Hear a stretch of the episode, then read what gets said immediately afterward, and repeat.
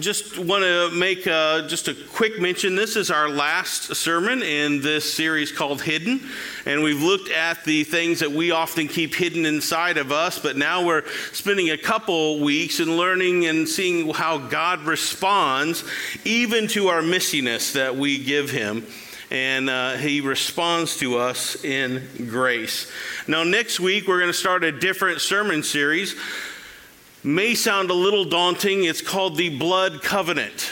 Now, now this is something, we'll explain this more in the next uh, few weeks, but this is something that God used to make covenant with his people. And uh, I would pray that you would see this all the way from the Old Testament days up until modern day today, that God is still in the business of making covenants with his people, and he's making one with you. And so we're going to spend about four weeks looking at what this meant and what this Old Testament covenant, what in the world would that have to have to do with us today? So we're going to start that next week, and I hope that you uh, can join us. A little story this morning. Carol's mom uh, had a large number of friends. Rose was already a prime timer by the time I met her in the late nineties, and uh, she, her and her friends would have these elaborate luncheons together, and they enjoyed spending time with one another. And every so often, Rose on a Saturday morning would wake up early, and she would get breakfast foods ready and put the spread out in the, in the house and make the house look fantastic and set the table. But then she would get into her car, and she'd just show up at one of her friends' houses. And the rule was that no matter what you were wearing, no matter how much makeup you had on, whether or not your hair was even brushed, you were supposed to go with Rose, and she would then take you to another friend's house, and you would pick up them, and you pick up somebody else. And when the, when the uh, car was full enough, they went back home, and went back to Rose's house, and they would sit together and have breakfast. And so there they would be sitting around the breakfast table, and they would laugh and eat and talk, and they always had a wonderful time. And the ladies there were in their curlers, their bathrobes, their slippers, and most of them had no makeup. Rose called these her come-as-you-are parties. Most of her friends thought this was an amazing idea. They had a lot of fun. There were some friends that were absolutely freaked out by the whole idea that they would be shown in public with the way that they were. Others didn't think that they deserved Rose to go through so much trouble for them. Why in the world would she have done all this for them? Why in the world would they have a friend that... Uh, What have they done to deserve a friend doing all of this for them, to pick them up, to wait on them, hand and foot? And I'm thinking about that, and I know a lot of people like that. I don't deserve this. And I know people that say, well, I don't even deserve to have fun. Or I can't take a break unless the house is clean. I can't take a break unless the laundry is done or the carpet is vacuumed. Or I'm not going to spend money on myself, uh, or uh, I just need to stay home. Or I don't deserve someone taking care of me.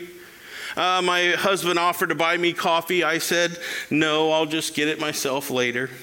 Or my daughter offered to buy me lunch, but I turned her down and I just paid for my own and hers.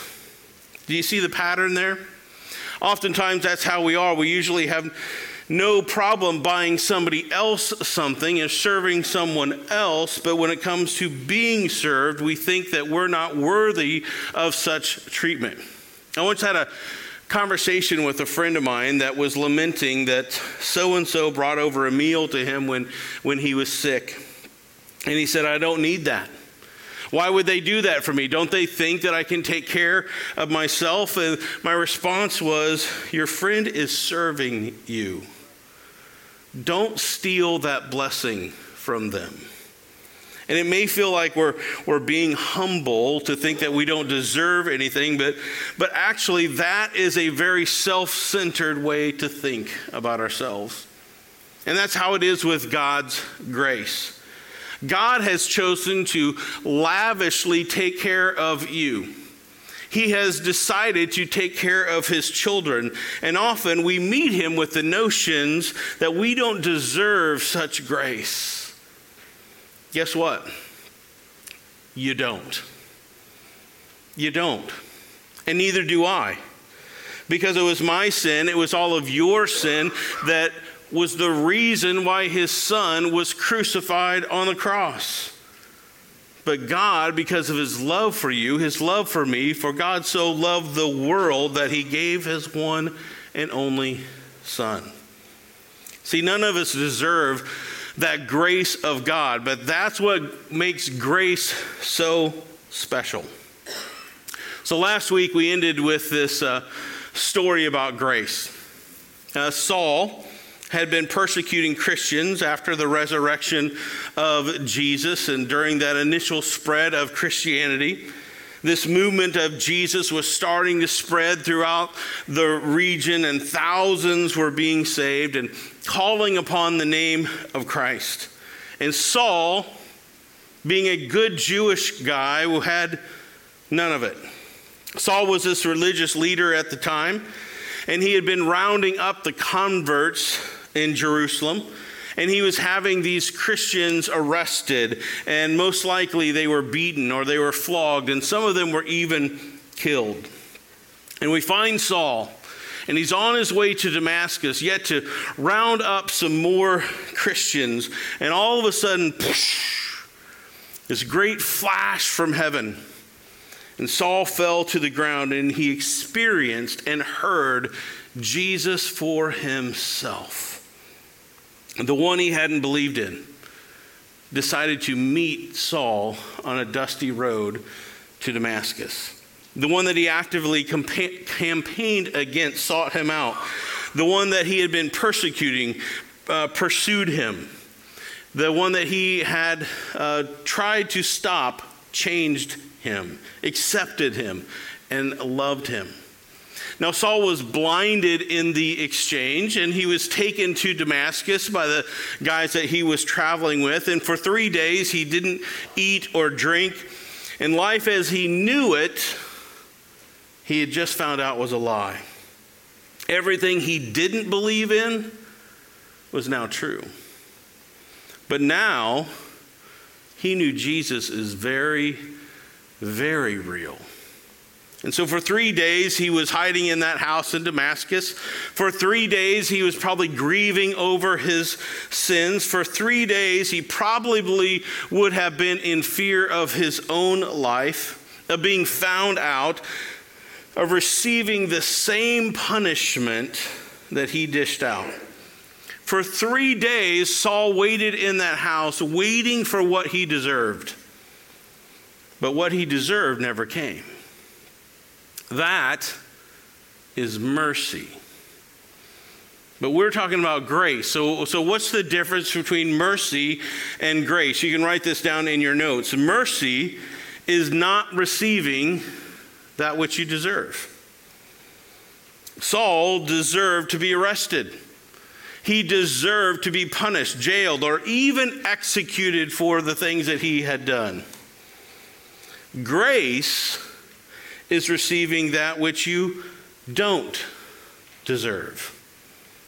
Saul, who we also find out a little bit later, his name is also Paul, same person, went on to be one of the greatest of our missionaries. In three missionary journeys, he spread the good news about the saving grace of Jesus through this entire region of the world.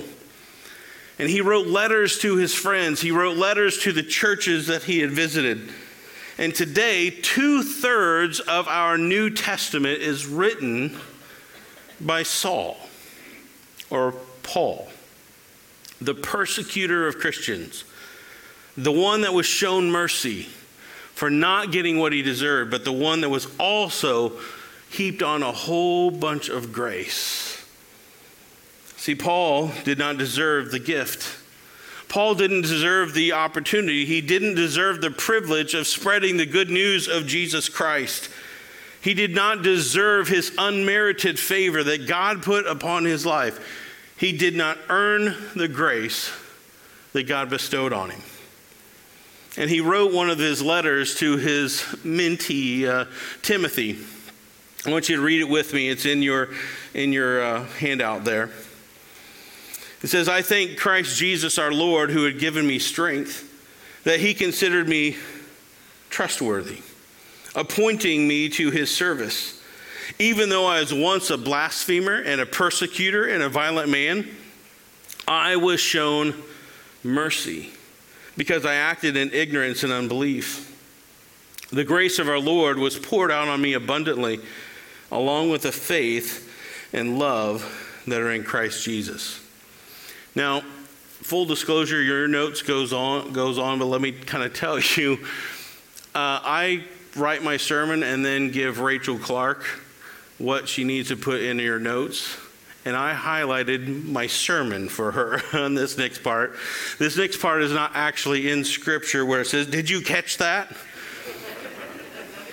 Paul didn't say that. He could have. It would have been a good line, Paul, but he didn't say that. So did you catch that? "Even though I was once a blasphemer, a persecutor, and a violent man, I was shown mercy."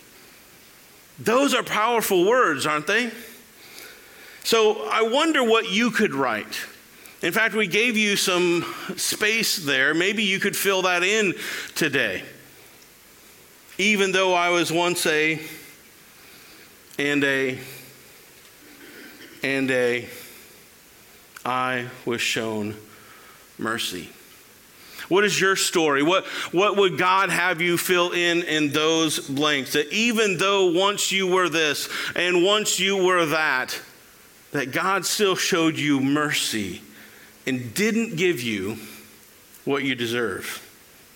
I'm sure that there were many times in the journeys of Paul where he was sailing and where he was traveling around the various places where he would just have these flashbacks of these moments in time where he was persecuting people, where he was, his hatred towards other Christians just like him now, a follower of Jesus.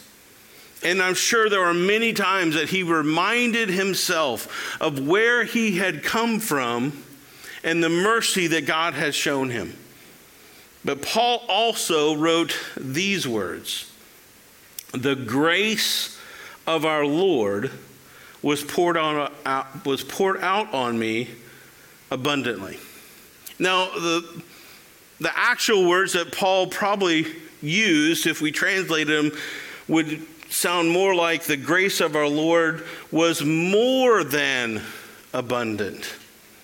More than abundant. In other words, God's grace is hyper abundant. Not only was God's grace enough, but it was more than enough for him. It kept going.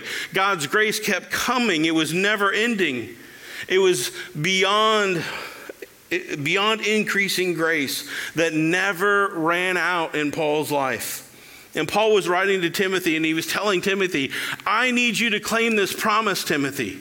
This is your promise to claim." He said, "Timothy, Christ Jesus came into this world to save, to save sinners, of which I am the worst. And if Christ can do this in me, if grace can do this in me, then imagine what he is going to be able to do through you."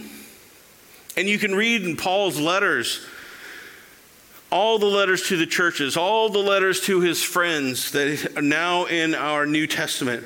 And he used that word grace over and over and over again. In fact, he mentions grace, that unmerited favor of the Lord, one hundred seventy times. one hundred seventy times. I remember growing up, if mom told me to clean my room twice, I knew I was in trouble, right? But Paul repeats the same thing one hundred seventy times in his letters.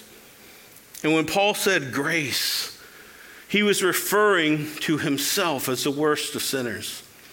When Paul said grace, he was talking about this hyper-abundant, ever-increasing, never-ending grace of God. When Paul referred to the word grace, he was referring to Christ coming into the world, leaving heaven so he could save it.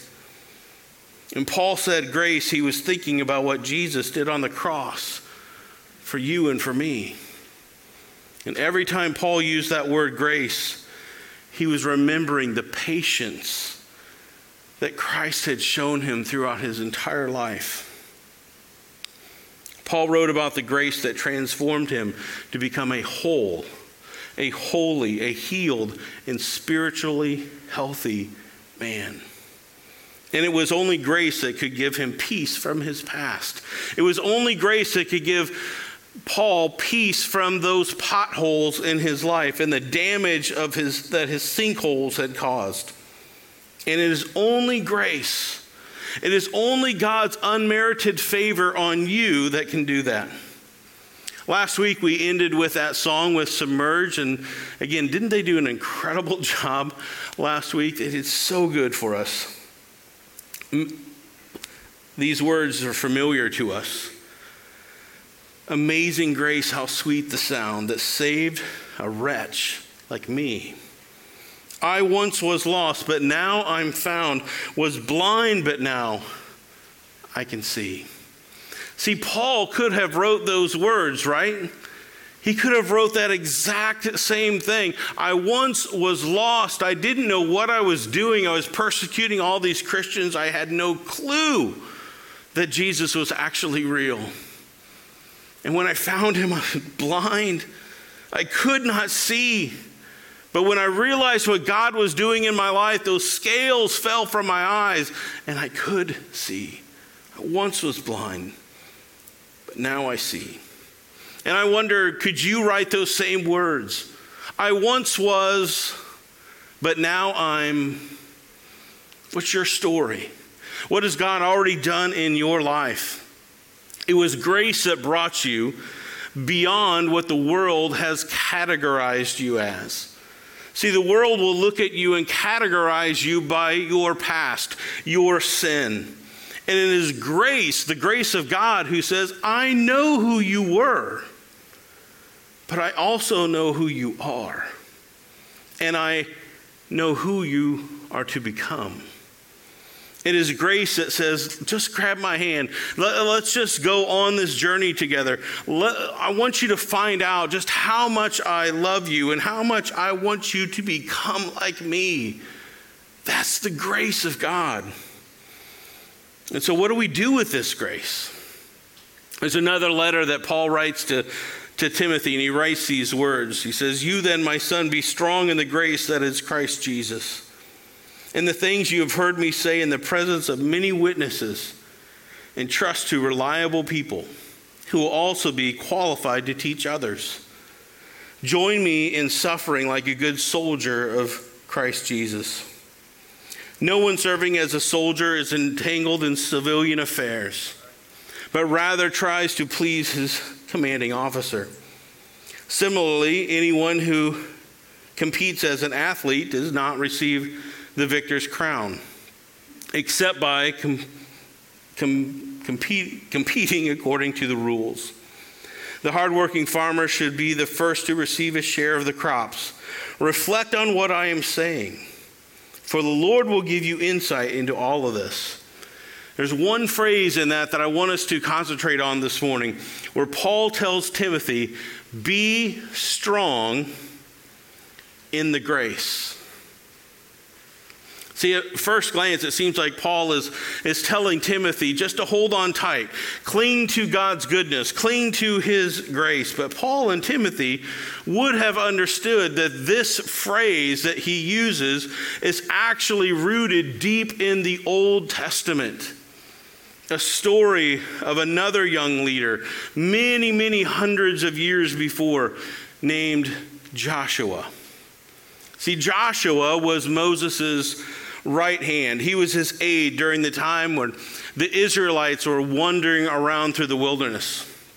And Moses, if you remember the stories, was a guy that had rescued the Israelites out of slavery from Egypt, where he had uh, he was leading the all of the Israelites, maybe even two million people, out of Egypt. And remember the story, he parted the Red Sea, and all of them walked on dry land and away from the Egyptian Pharaoh.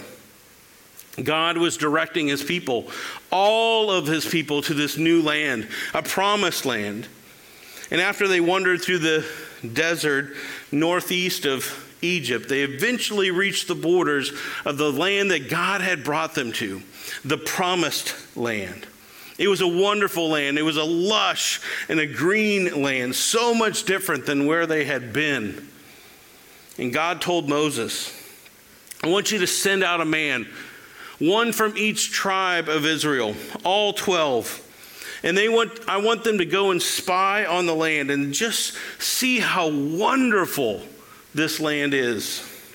And you can read this story. It's in the Old Testament book of, of Numbers. Numbers is the fourth book in, in the Old Testament. So Genesis and Exodus, Leviticus, Numbers. Numbers chapter thirteen is where we're at.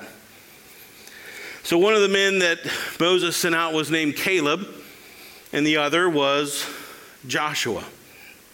Moses assembles all of these guys and he tells them, go up through the Negev on into the hill country and see the land, see what the land is like and whether the people who live there are strong or weak, whether they're few or many. What kind of land do they live in? Are there unwalled? Are their cities unwalled or fortified? How's the soil, fertile or poor? Are there trees in it and not? And then he adds this, uh, I think just a little strange, you know, um, and do your best to bring me some fruit. Because he knew it was time for grapes. So do all that and bring me a snack, I guess. I don't know. So, so the twelve spies went out and they returned with their report and they said, this land is amazing. You're not going to believe it. This truly is a land flowing with milk and honey, and, and Moses, here's your snack, right? But here's also the problem. They said the people who live there are powerful. The people who inhabit this land are huge. The cities are fortified and large. And the men became scared when they took their eyes off of the promise of God and instead started looking what was before them through their human perspective. See, they had forgotten what God had already done. They forgot, had forgotten the grace that God had already bestowed upon them, the many times that God had shown them unmerited favor and have taken care of them already through this journey. He had delivered them out of slavery. He parted an entire Red Sea for them to walk on dry land. He's providing food from heaven and water from a rock. And everyone forgot about God's grace except for Caleb and Joshua. They remembered the reason that God sent them to this area. And it was Caleb who spoke first, and he said, we should go and take possession of, of the land, for we can certainly do it. And the Israelite people went nuts. They went crazy. They thought Caleb was nuts. They said, we can't attack these people. They're bigger than us. They're stronger than us. It would have just been better if God let us die back in Egypt. And so Caleb had spoken, the people had spoken, and it was time for young Joshua to speak up or shut up. What's he going to do? Will he take the safe side of the tent, or is he going to stand up and inspire his people to do something that only God could get them to do? And so Joshua says, the land we passed through and explored is exceedingly good. If the Lord is pleased with us, he will lead us into that land, a land flowing with milk and honey, and will give it to us. Only do not rebel against the Lord, and do not be afraid of the people of the land, because we will devour them. Their protection is gone, but the Lord is with us. Do not be afraid of them. Have you ever been in this spot? Have you ever been in this spot that, that Joshua was in? You have the choice. It, it's now up to you. The spotlight has turned on you. It's time to either shut up or sit down, to speak up, step up. I bet all of you have had that experience, something like that in your life. Maybe someone said something at school and you were faced with the, with the position of going against the crowd or facing the persecution. Are you going to absorb yourself into the crowd, or are you going to stand alone and do what is right? Maybe you've been faced with that situation at work where there's an advancement or financial gains, and you come to find out that there have been made in less than honorable ways. You have the choice: stay, be part of this worldly success, or step away and say, that kind of success is not worth it. That's not what God wants. God isn't going to bless that. It's hard, isn't it? We say, oh, if it were me, that would be such an easy decision. I will always follow God. I will always do what's right. But do we? Would we? See, I think it's much easier to follow those ten than it would have been the two. And so the Israelite camp followed the ten. And they preferred to side with the doubters, and God condemned them to wa- wander around through the wilderness for forty more years until that entire generation had died. And God still went with them. He still protected them. It was also a time of disappointment. It was a time of punishment. forty years. All of the naysayers have died, including Moses. And now in Moses' death leaves this leadership vacuum. What's going to happen now? Our leader is gone. See, God knew that he has already shown Jacob grace. And he knew or Joshua grace. He knew Joshua was ready to take on this charge, and so he spoke to them, him. In Joshua, it says, as I was with Moses, so will I be with you. I will never leave you nor forsake you. Be strong and courageous, because you will lead these people to inherit the land I swore to their ancestors to give them. Be strong and very courageous. Be careful to obey all the law my servant Moses gave you. Do not turn from it to the right or the left, that you may be successful wherever you go. Keep this book of the law always on your lips. Meditate on, on it day and night, so that you may be careful to do everything written in it. Then you will be prosperous and su- successful. Have I not commanded you? Be strong and courageous. Do not be afraid. Do not be discouraged, for the Lord your God will be with you for wherever you go. In these four verses, God repeats that phrase, be strong and courageous, three different times. In Hebrew, this phrase is Rak Chazak. Rak Chazak became the battle cry for the Israelites. I love a good battle cry, don't you? I love the movie Braveheart. Any guys with me there? All right, Braveheart, William Wallace says, they may take our lives, but they will never take our freedom. At least uh, Mel Gibson says that in the movie. History says William Wallace never said that. But anyway, all right, it's a good battle cry nonetheless. All right. The Confederate Army had the rebel yell. Our Marines of today have their battle cry. Marines, what's your battle cry? Hoorah. There we go. I knew it wasn't going to take long for our Marines to give us our, their battle cry. All right?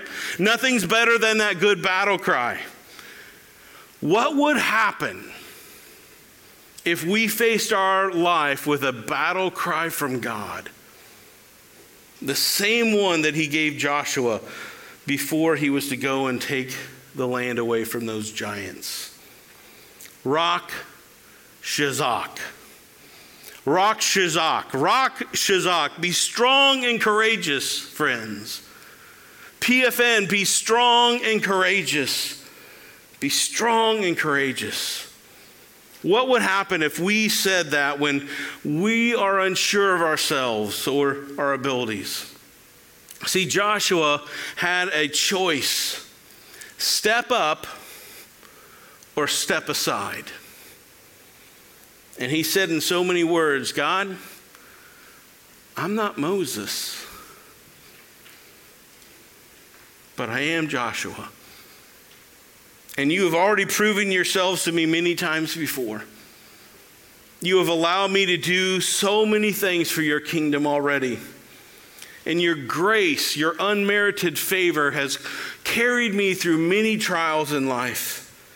And this is my moment. And I will lead my people into the promised land. Now, let's fast forward many, many, many hundreds of years. And the Apostle Paul is writing a letter to his student named Timothy. And he says, Timothy, God has already proven himself to you. God has already proven himself to your ancestors. Look at all the things that God has already done. Be strong in the grace that is Christ Jesus. See, Paul knew that Timothy was going to face hardships in his life. Paul knew that Timothy was going to have many people come against him and discourage him. He knew that he was going to face a whole bunch of challenges. But Paul wanted Timothy to know here that God's grace has already, already been given to him. And he wanted Timothy to have that Rak Chazak strength. But he wanted that strength to be in grace. So be confident in the hyper abundant, ever increasing grace. He wanted Timothy to know that he could do anything with the strength of God. Paul was giving his young disciple a battle cry through that letter. Be strong, be courageous in grace. See, I know how to be strong. You do too, right? You and I are strong people. You and I have been through a lot in our lives. But I think if we left our strength just to ourselves, we're strong in the wrong ways. If you ask my family, I can be really strong in stubbornness. I can be strong in defensiveness. I can be strong in selfishness. I can be strong and fast to escape and not address what we've been talking about for a month. Those potholes, those triggers, those sinkholes that God has now revealed in my life. But being strong in grace is the strength and the knowledge that God sees beyond my imperfections. He sees beyond my mistakes. And he sees beyond my sin. Strong in grace means I know that God has chosen me in spite of my past. Being strong in grace allows me then to be curious as to why those potholes were ever an issue in the first place. Why was I triggered? Why at times do I wear a mask and pretend I'm somebody who I'm not? Being strong in grace allows us to be more comfortable being uncomfortable. Being strong in grace allows me to say that even though I was once a Or a, God had patience with me, and God showed me grace. Be strong in grace allows us to say, I am not a product of my past, but I am a person, a promise. And you are part of God's design. You are part of God's plan. You are God's man. You are God's woman. And I am a Joshua waiting for a time such as this, and so are you. I may be wandering through the wilderness at times, but God still has a plan for my tomorrows, right? That is grace. So what is God calling you? Where is he wanting you to go? What is he wanting you to become? Rak Chazak, P F N. It's time to get to work. It's time to get busy. It's time to work in the grace and the favor that God has already shown us, has already given us. God is having a great big come as you are party with us, isn't he? He doesn't need you dressed up. God doesn't need you cleaned up. He just needs you to open up and to be willing and to be ready, because he will take you with his grace, with his unmerited favor, where he leads you to go. All you need to do is accept his favor, his grace, and his plan. So let's close in prayer with one another. Heavenly Father, you have brought us on this journey in the beginning of two thousand twenty-two. You have allowed us to see parts of ourselves. We brought things up to the surface. Some of us have revealed or seen for the first time those potholes, those sinkholes, the masks that we wear, the places that we try to hide, or the short-term solutions that we do to just to avoid the real work. And so, Lord, you have met us, though, with your grace. Jesus, to know that you said, I, I already know about the pothole. I already see the sinkhole. I already know the damage that has been done. I see that scar. But if we work together, I can use it. And so, Lord, that's your grace. That's your grace upon us, your unmerited favor, that even dis- in spite of our past, even in spite of the imperfectness and the missiness that we offer you today, that you say, I will still use you. Be strong and courageous because of my grace. So, Lord, where are you calling us next as a church and as individuals? And I, Lord, this morning I would ask that you would just speak very clearly to people here. There are things that we need to do differently. There are things that we need to do in addition. Lord, I know that there are, are many places just within this church that this group or those at home can step up and serve and to do. Lord, you are calling some next week as we start this election to be on our church board and our missionary board and our Sunday school and discipleship boards. You are calling leaders even as we speak. Lord, may they hear your words, Rak Chazak.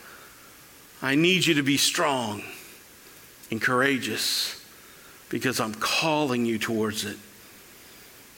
Lord, would you speak to all of us today, to bring us to a different level, to a new level. Lord, let us see what you've done already in the past and know, Lord, that that's a promise for our future.